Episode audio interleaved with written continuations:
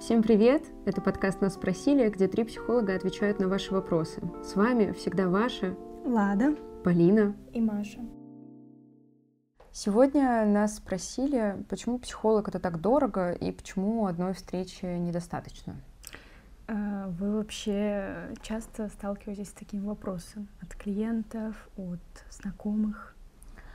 Мне кажется, да. Я часто слышу такое общественное мнение о том, что психолог это очень дорого, дорогое удовольствие, и многие не понимают, почему цена такая. Им кажется, что она неоправданно высокая, и когда они обращаются, они хотят как можно быстрее, как можно легче и проще решить свои проблемы. Ну, я думаю, что люди просто не знают всей внутрянки нашей работы и не знают, что не все понимают, почему психологу нужен тоже свой психолог. То есть у каждого из нас есть личная терапия. Это очень важно. Ну да, да. Мне кажется, стоит сказать вообще э, вот э, на что психолог тратит. Если мы не берем там то еду, то, что ему нужно есть, то, что ему нужно отдыхать, одежду себе покупать, а, тут идет обязательно личная терапия, свой психолог, э, супервизор, обучение, интервизии. А, я решила посчитать, сколько у меня уходит на это в год. У меня получилось почти полмиллиона, там 400 с чем-то тысяч. Mm-hmm. Это вот у меня сейчас э, моя учеба, 240 тысяч, другая 220 тысяч в год. А, плюс я сюда прибавила супервизора, личную терапию, полмиллиона. Дальше я разделила это все на цену своей консультации, учитывая, если я буду брать три клиента в день, а, это такой средний рабочий день психолога, мне, чтобы отработать только это, учитывая, что я еще хочу есть, там, пить, uh-huh, uh-huh. иногда отдыхать, мне нужно работать 49 дней без выходных. Э, это мы не включаем сюда еду, то, что у психологов еще есть семьи и так далее. А, при том, что я беру цену ниже среднего в Москве, мне кажется, нужно обозначить, что в Москве, наверное, средняя цена психолога с опытом 5-10 лет это ну, от 5 до 10 тысяч рублей. То есть 5, 6, 7 тысяч рублей за час — это нормальная цена, не завышенная в Москве. Вот, учитывая то, что я беру ниже этого, где-то 2-3 месяца в год, мне нужно работать только для того, чтобы обеспечить обучение, свою личную терапию. И опять же, я повторюсь, что мы сюда не включаем еду, э, одежду, проезд хотя бы на метро. Uh-huh. А... Да, я согласна. Мне кажется, люди, которые думают о стоимости психолога, они забывают о том, что это такая же зарплата, да, которую ему нужно потратить на вложение в свое образование, на вложение в свою жизнь. А, да, есть там какая-то финансовая грамотность о том, что такой-то процент мы откладываем на накопление, да, на жизнь, на базовые потребности и на что-то еще. И получается, вот все это у психолога складывается из его цены. И я помню, да, в какой-то момент а, нас учили или нам говорили, как нужно ставить себе цену, и эта цена, она должна складываться из того, да, из базовых каких-то потребностей по профессии. Грубо говоря, стоимость психолога — это э, личная жизнь, супервизия, личная терапия, образование. Соответственно, да, если психолог стоит мало, да, он не может позволить себе качественное образование, а оно дорого стоит.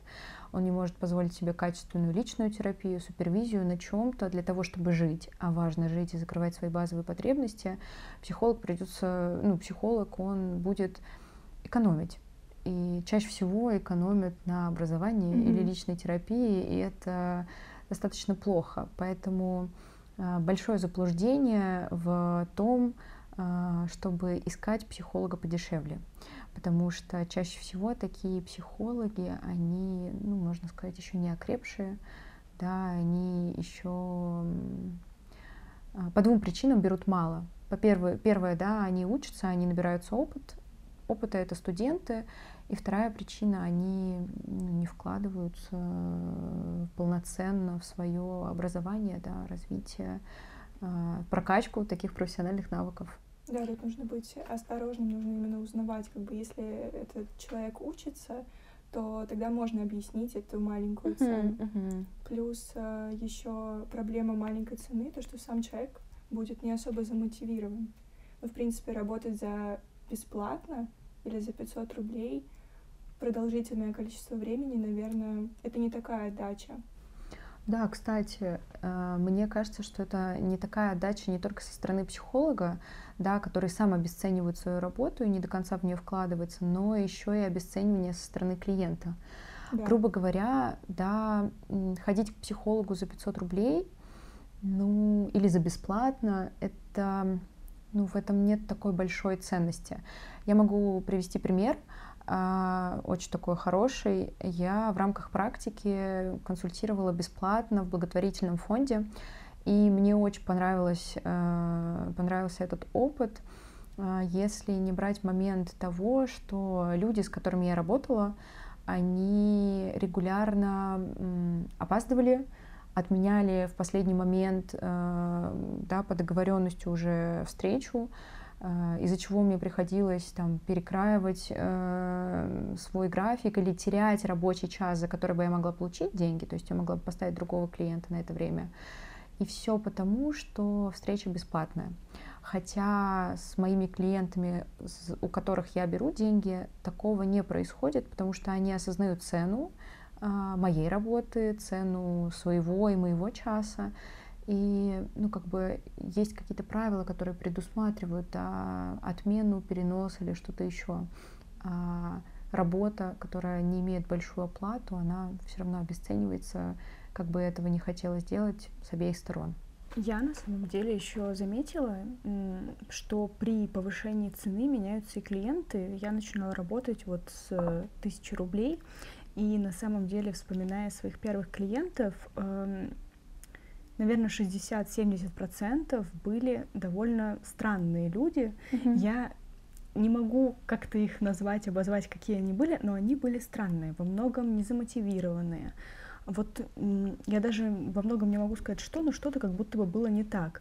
И вот когда я уже повышала цену, э, начали приходить клиенты более заинтересованные. Я тут хочу еще сказать, наверное, про свой опыт, потому что мой первый психолог стоил 3000, и для меня это были тогда просто очень большие деньги, а, потому что тогда я не работала, и мне родители давали а, на пропитание в Москве 5 тысяч в неделю.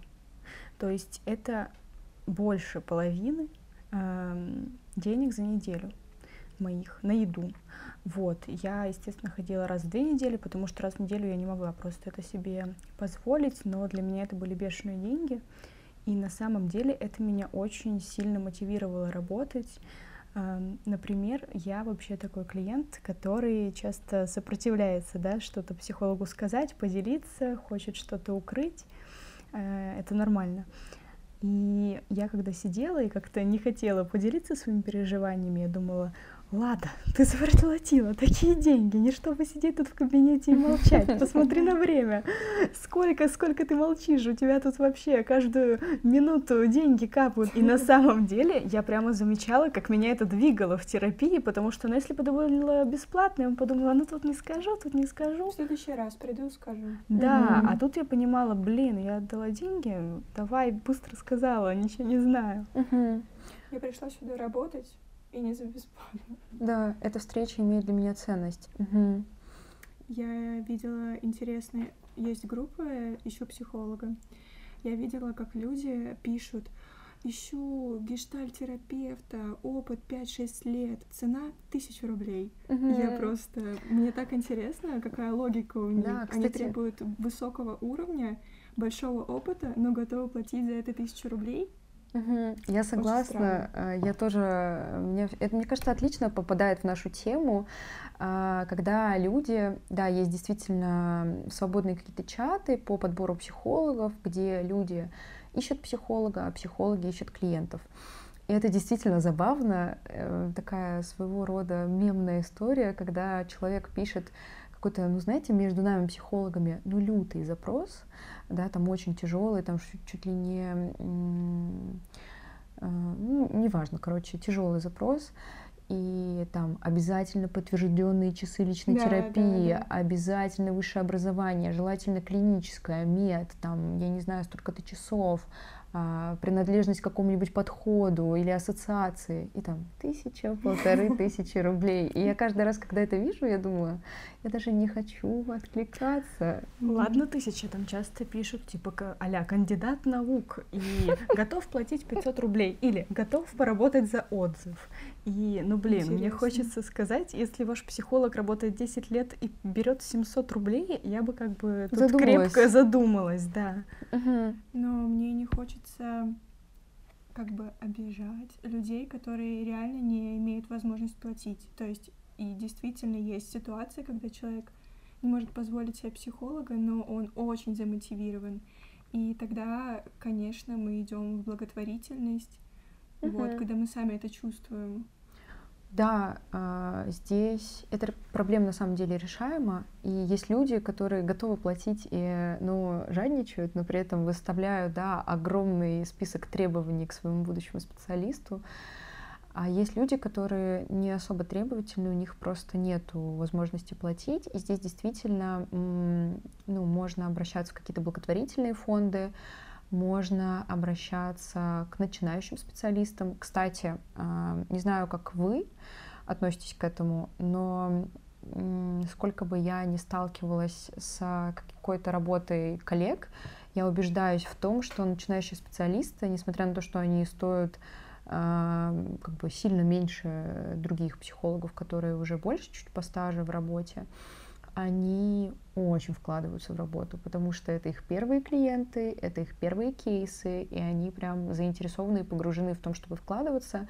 Это не их рутина, это не их монотонная работа, и, ну, а, да, вот мы в начале подкаста проговорили, что если психолог стоит мало, у вас должны возникать вопросики. И здесь хочется, да, звездочку поставить, помарочку, что если это начинающий да. специалист, mm-hmm. то это нормально, если он стоит мало, он еще там не уверен в том, чтобы брать большую сумму за свой час. Но вы вместе с этим можете быть уверены в том, что он будет хорошо да, проводить свою работу, потому что, поверьте мне, мне кажется, он замотивирован, заинтересован, даже где-то, может быть, больше, чем вы.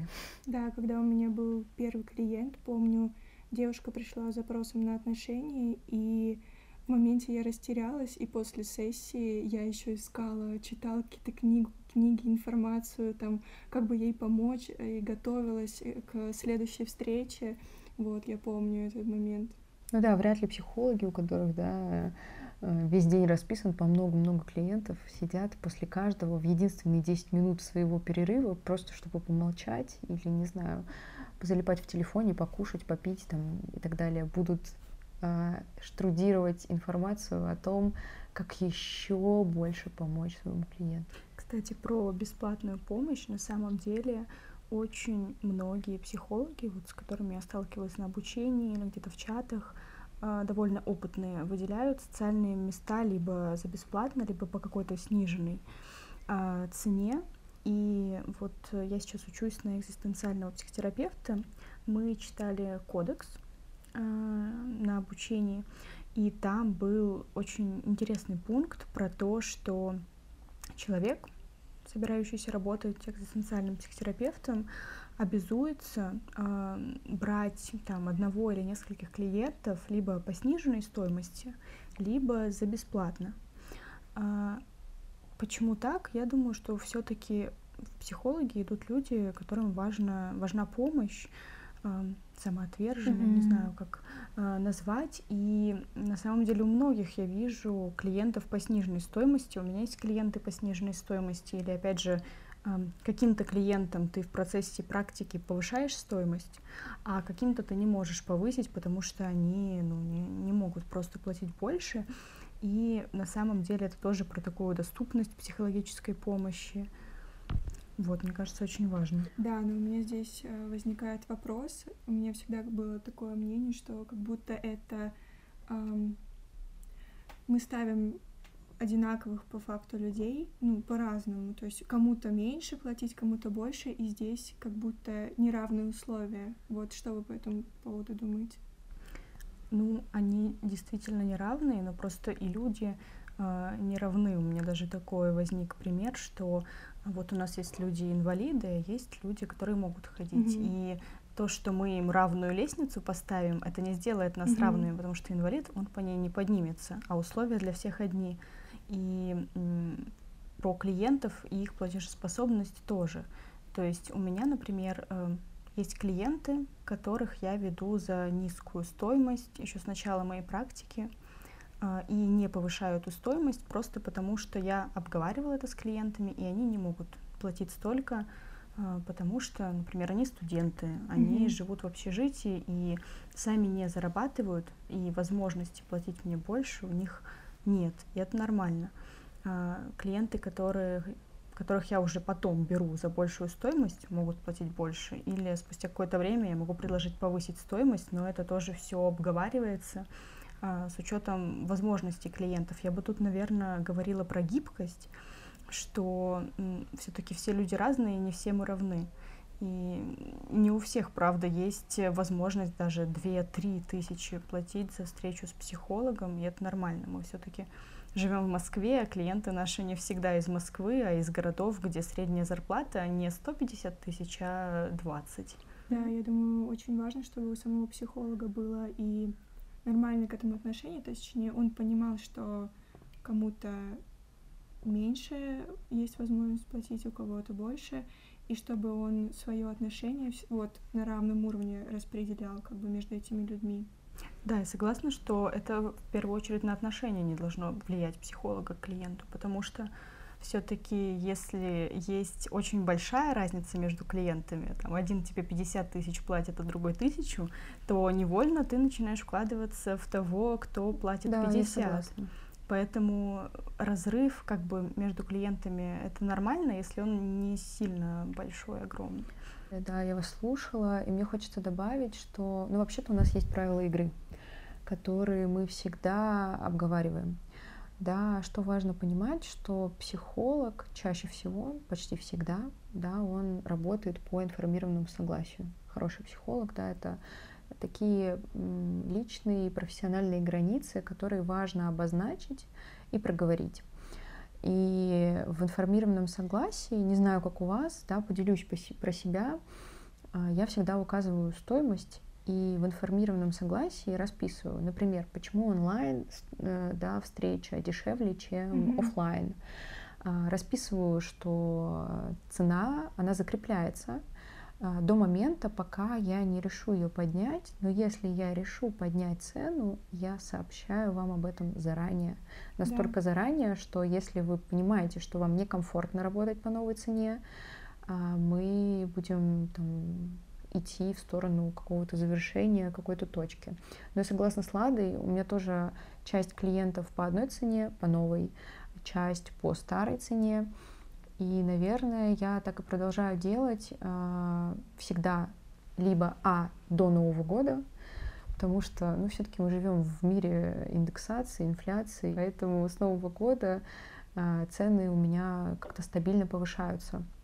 Либо же я уже обговариваю, что с людьми, которые, с которыми я работала по одной цене, я с ними также и работаю, потому что я все-таки за терапию, да, как и все психологи, мы за терапию, мы за помощь людям. И это процесс, который, ну, да, наверное, будет предательски э, прерван, если он будет прерван по инициативе психолога, который решил э, зарабатывать с этого человека больше. Вот, а еще я что-то хотела сказать по поводу цены. Да, вот вы говорили про отношение психолога к клиенту. А, Еще, мне кажется, многие психологи, они боятся повышать свою стоимость, когда чувствуют, что уже готовы к этому, потому что из-за такого недовольства всеобщего, что психолог это дорого, а, психологи, особенно начинающие, ну и не всегда особо только начинающие, да, и те, кто много работают, они боятся повышать цену из-за страха того, что э, к ним перестанут ходить люди. Или уйдут те, кто есть. Да, уйдут те, кто есть. И здесь мне тоже важно проговорить, что для психолога цена, она очень важна. Потому что, да, те ресурсы, которые мы вкладываем в работу, они должны восполняться, и в нашем случае они, ну, все-таки по большей степени они восполняются а, теми деньгами, которые мы получаем за свою работу, той ценностью, да, которую мы наделяем наш труд.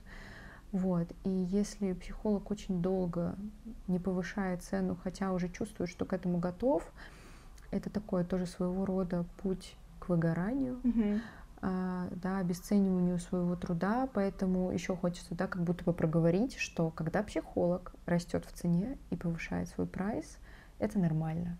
Да, это не значит, что он меркантильный, зажирался, хочет навариться на всех.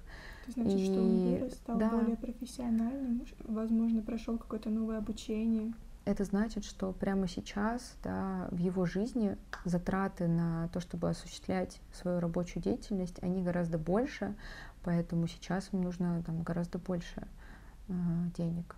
А, но у меня вопрос, а как вам кажется, э, клиенты должны знать о том, что они на неравной стоимости по сравнению, там, не знаю, с другими клиентами? Это такой вот важный вопрос. Обговариваете ли вы это, понимаете ли это как-то вы?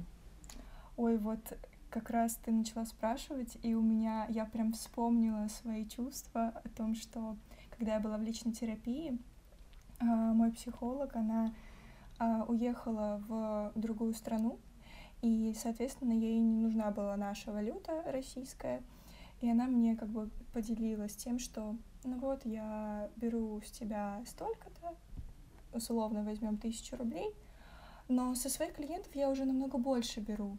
И все, и мы перешли на другую тему, но у меня остался очень большой осадок, у меня была и злость, потому что я, а что, неужели я так не важна? Почему, ну, как бы, ты что, для меня там меньшее внимание мне там уделяешь или что? Какие, почему именно я меньше должна платить? У тебя какие-то ко мне там... Ну, в общем, мне было очень неприятно по этому поводу, и я начала копаться в себе. Uh-huh. Вот, мне хотелось платить больше. Мне хотелось в следующий раз спросить у нее, может быть, ну, мне нужно больше платить? То есть у меня такие чувства возникли, я бы не хотела знать об этом. Вообще, мне кажется, ситуация твоя не ок, потому что знать клиент как бы может, но тут как будто бы была такая Обез... оценка. Да, обесценивающая вместе с этим какой-то такой контекст диалога, да, мне тоже неприятно от этого. Хотя ситуацию о том, что об информированности, ее можно было бы да, по-другому развернуть просто как будто бы непонятно, для чего это было сказано. Если это говорится в рамках повышения, например, я, когда повышаю цену, я спрашиваю клиента, смотри, я сейчас повышаю цену клиентам, тебе комфортно платить там, на 500 рублей больше.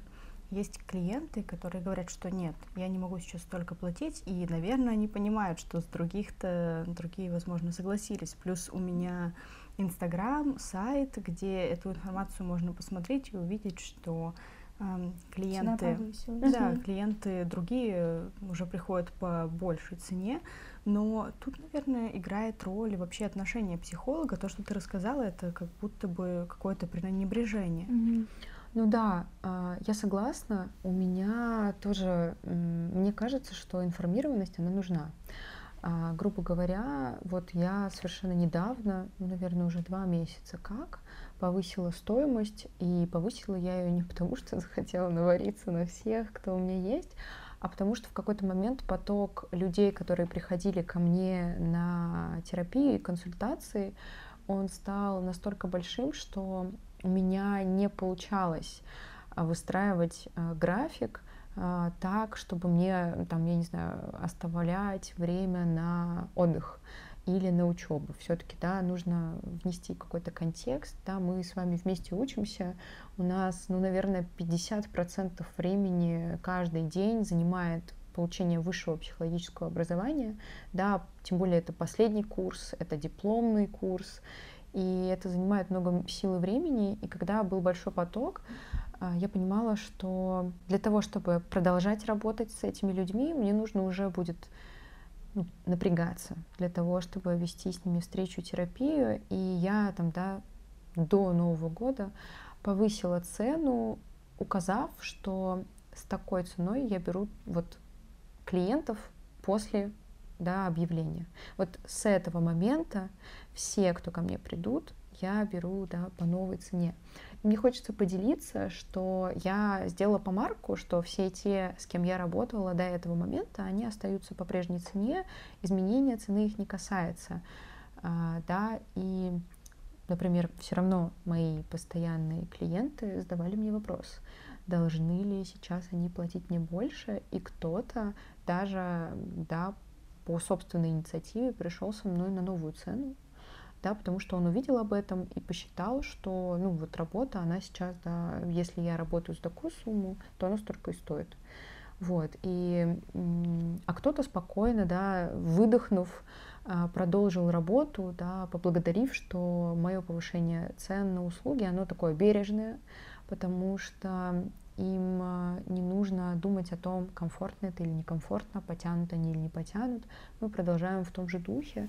Вот поэтому я считаю, что да, информированность она важна, но информированность должна быть бережной mm-hmm. по отношению к клиенту и к контакту, над которым вы работаете.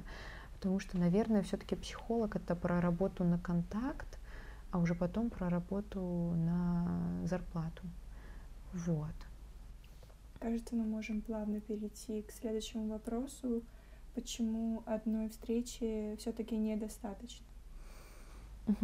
Часто у вас э, был вопрос на первой встрече о том, э, сколько мне нужно, чтобы все решилось. Мне, кстати, не часто, но, но спрашивают. Э, чаще всего я оставляю этот вопрос на конец, и, наконец, встречи, да, первый. И часто клиенты уже сами в конце говорят, что мы понимаем, что, наверное, одной встречи будет недостаточно. Но про количество встреч спрашивают. Э, я обычно отвечаю, что я не могу точно сказать. Мы это давайте будем вместе отслеживать, потому что у нас все-таки работа не про какой-то протокол, где 10 встреч, 5 тысяч за каждую и до свидания, а про человека. А человек — это ну, немножко неструктурированное, mm-hmm. многогранное существо. Нельзя придумать что-то четкое, что всем подходит. Да, согласна. Да. Э, я тоже согласна. Хотелось бы добавить, что некоторые подходы даже пишут, что типа а, когнитивно-поведенческой терапии, там, решить запрос 10 э, сессий, 10-12. Интересный кейс. Э, Лада, ты поделилась, что вот это вот 10 а, встреч за 5000 рублей и до свидания. То есть действительно такое а, существует на платформе Инстаграм, запрещенный в России, вот, когда вот эти коммерческие психологи, тарологи, коучи, астрологи продают пакеты услуг, и, честно, меня это очень сильно отталкивает сразу же. То есть откуда человек может знать, за сколько э, сессий я могу проработать свой запрос. А если я проработаю его за две сессии, что мне делать со, со оставшимися восьми? То есть высасывать из пальца что-то? Нет. А, я хочу да, добавить, наверное, про там, условную, условное количество встреч, грубо говоря, 10, да, а, если мы берем классический КПТ, да, а, здесь, наверное, имеет место быть, потому что этот подход, он все-таки работает по протоколу, и эти протоколы, они действительно рассчитаны на такую достаточно жесткую работу из разряда, mm-hmm. да, ну, техники, какие-то действия и так далее. А, вот, и как бы здесь, я думаю, это решаемо плане того, что действительно за 10 встреч можно, можно добиться какого-то результата, потому что, да, что такое протокол? А, ну, я не знаю, да, мне хочется сказать, что это такой какой-то очень механизированный, mm-hmm. роботизированный процесс. Так, я подумала, так, со мной была такая ситуация, так, она вызвала во мне такие-то мысли, такие-то эмоции, так, мое поведение, оно было на уровне реакции такое, да, на уровне телесности такое, и к какому там результату это привело. Так, да, оцениваем, что там мысли адаптивные, не адаптивные, автоматические, не автоматические, и полетели. И, в принципе, да, если в таком режиме 10, 10 сессий идти, работать. да, конечно, результат он будет. Но мне тоже спрашивали, да, сколько встреч мне понадобится. И мне, конечно, да, с порога э, такой вопрос всегда очень да, сносит да, э, с ног, потому что мне хочется спросить, как вас зовут, да, с чем вы пришли, а уже потом сказать, сколько сессий нам понадобится. И я тоже... факт, что можно сказать. Да, и я всегда, наоборот, да, я не отношу на вопрос, вопрос на конец, я скорее говорю, что я честно не могу дать вам ответ на этот вопрос и предлагаю проработать такое-то количество встреч, ну, условно 6, в зависимости от вопроса, иногда 3. И после этого предлагаю, да, сверить как бы нашу точку А и точку Б с тем, что мы планировали, и с тем, что у нас получилось, и как-то самим, самому клиенту предложить проанализировать, да, сколько ему еще нужно и в какой он там точке сейчас. Но еще мне хочется сказать, что чаще всего люди, которые спрашивали у меня о том, сколько нужно, они быстро уходили, исчезали, потому что у них почему-то там действительно за одну-две встречи все само собой решалось. Я не согласна с тем, что все решалось, но для меня это скорее такое желание, как знаете, Иисус пройти по воде. Да, вот очень быстренько все решить. Да, и... сэкономить на себе, на да, своем здоровье. Это экономия в том числе. Кстати, вот про пакеты. А, да, мне кажется, эти пакеты это хороший маркетинговый ход, который действует на, за счет желания людей сэкономить. Потому что когда ты берешь пакет а, консультаций, а, это экономия, и ее всегда так преподносят. Но мне хочется разделить, что пакет консультаций не обязательно должен обещать, что за эти шесть встреч вы там все решите. Угу. Грубо говоря, вы просто обращаетесь к психологу, понимаете, ну 6 встреч вы точно отходите, и вы сразу берете пакетом. И я тоже, наверное, скептически отношусь к специалистам, если их можно считать специалистами. А, я вообще хочу легализовать. Я не считаю специалистами всех э, тех, у кого нет высшего образования да, по специальности специалистом которого они себя считают. Mm-hmm. Вот. А, и если люди, я не знаю, прям действительно гарантируют результат за пять встреч, ну, я нет. Я сразу игнорирую, э, у меня сразу как будто бы кредит доверия падает. Но а, недавно я подумала о том, что пакет консультаций не вызывает у меня чувство не знаю, пренебрежения, если это просто один из подвид услуг. А, потому что я недавно столкнулась с тем, что часто клиенты, они уходят из сопротивления. Ну вот просто, да, столкнулись с сопротивлением в решении какого-то такого вот вопроса тяжелого, и, да, ушли по-английски, растворились, и все, нету их.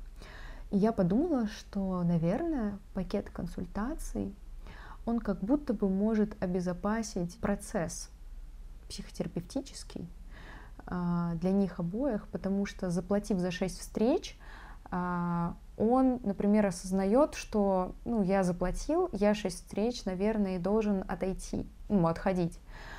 А, да, и, наверное, уйти по-английски и кануть под воду ему будет сложнее, и, возможно, тогда у психолога есть шанс поработать с этим сопротивлением. А, как вам кажется, как Про вы считаете? сопротивление я согласна. Мне вообще хотелось чуть-чуть нормализировать, что пакеты это не всегда плохо, и на самом деле я видела э, хороших специалистов, у которых были пакеты консультаций, и это в том числе про работу с сопротивлением. А, но лично для меня это не очень близко, потому что я как-то всегда топлю за выбор и для меня нормально, когда человек каждую неделю совершает выбор в пользу того, чтобы прийти и снова совершать какие-то действия на пути к изменениям. Но пакеты действительно могут э, помочь э, в работе с сопротивлением. Что мне еще хотелось сказать про вот это вот желание решить все за одну встречу. У меня на самом деле есть а, так негласно для себя два таких а, красных флажка на хм. первой встрече, которые мне часто, не всегда, но часто указывают на то, что, скорее всего, клиент не готов пойти глубоко. Первое — это когда клиент начинает эм, со мной говорить на «вы», Обычно я предлагаю на вы или на ты. А, те, кто выбирают на вы, чаще всего уходят. А вот, либо они переходят на ты через встречу. А, вот, у меня нет еще ни одного клиента, кто со мной остался на вы, может быть, в силу моего возраста и то, что мы плюс-минус ровесники. Но для меня это прям такой флажок про неготовность человека вот этот контакт выстроить. А, и второй — это как раз про такое вот навязчивое желание узнать, сколько встреч мне надо будет, когда все, потому что, наверное, это про то, что человек не готов выстраивать этот контакт. Он как будто бы пришел за тем, а, чтобы я дала ему какое-то сокровенное знание, что-то сказала, что-то вот такое выдала, что ему бы помогло.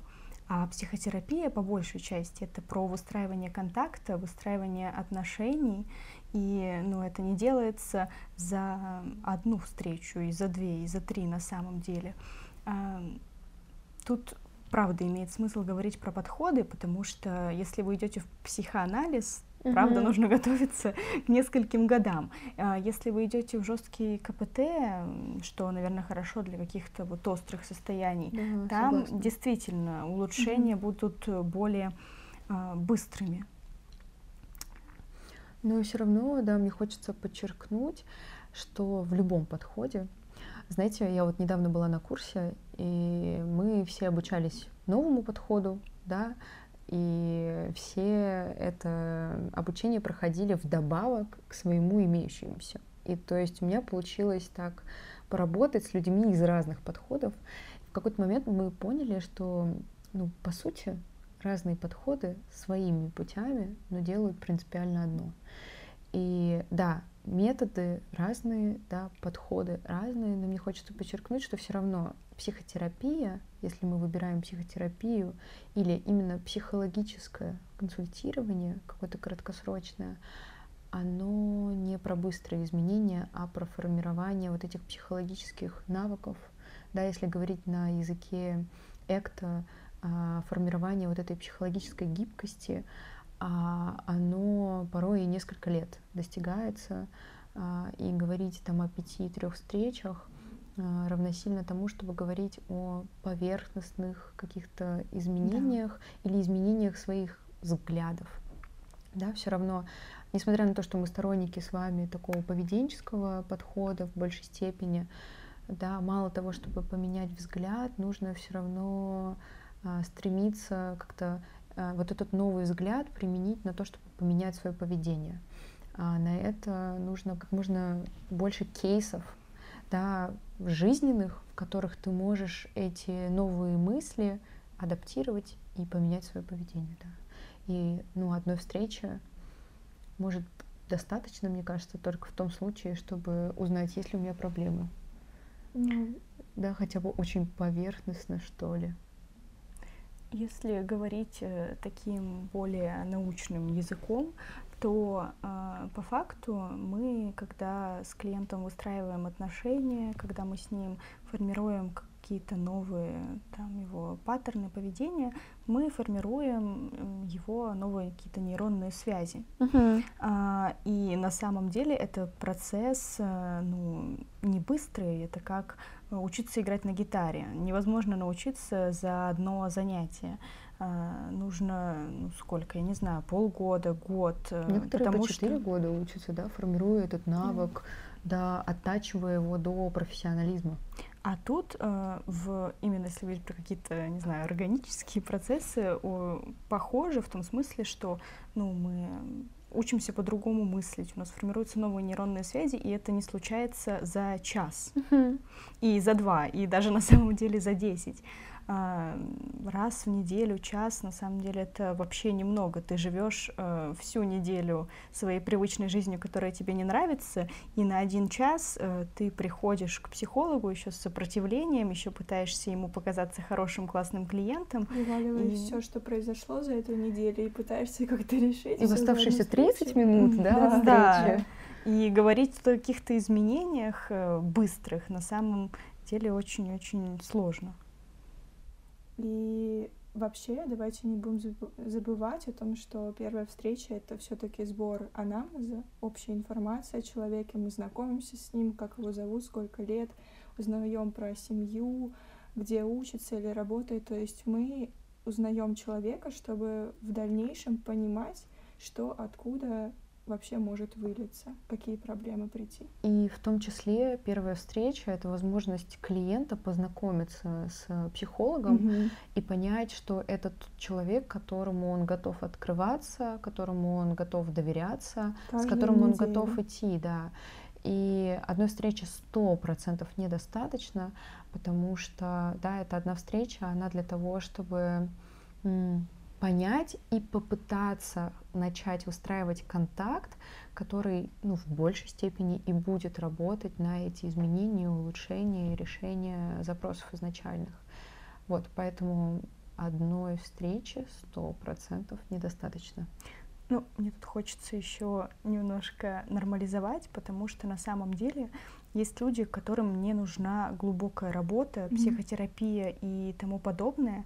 И правда может быть так, что человек приходит довольно поверхностным каким-то одним действительно вопросом и запросом не на глубокую работу, а, например, на принятие решения здесь и сейчас. Лучше понять ситуацию здесь и сейчас, mm-hmm. и вполне возможно не нужна ему эта глубокая работа, нормальная у него и так все в жизни, хочет он послушать мнение со стороны.